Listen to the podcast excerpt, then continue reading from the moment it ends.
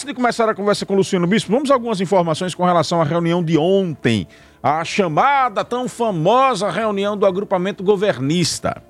Nesta reunião, estiveram presentes os seguintes líderes políticos: Lécio Oliveira, Jackson Barreto, Luciano Bispo, que está aqui ao meu lado, André Moura, Edvaldo Nogueira, Felizola, secretário de governo, Heleno Silva, Fernando Carvalho, que é um conselheiro político de Laércio Oliveira, um homem de uma visão política muito aprumada, Fábio Mitidieri, o governador Belivaldo Chagas e o conselheiro Ulisses Andrade.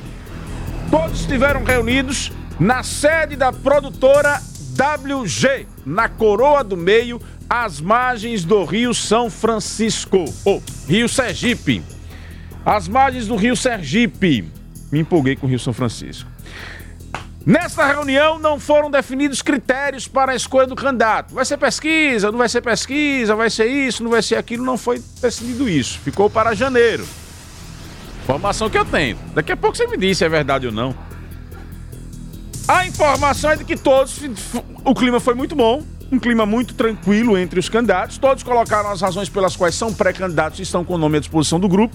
E pela primeira vez, Edivaldo Nogueira fez uma fala admitindo que em 2020 dizia que não seria candidato, não tinha intenções em 2022, mas que as pesquisas e as ruas o obrigaram a colocar o nome à disposição do agrupamento. Exclusivo. Todos os líderes viraram para Belivaldo Chagas e disseram: Governador, a decisão é sua, a caneta é sua, o relógio é o seu. Belivaldo teve uma postura de democracia, disse que não vai escolher o candidato por bênção, ou colocando a mão em cima dele, ou isoladamente.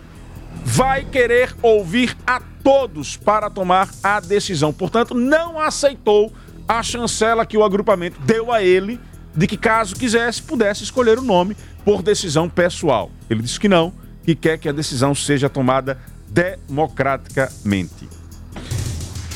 Ficou definida uma reunião entre os dias 15 e 20 de janeiro de 2022 para que o, a decisão possa se afunilar.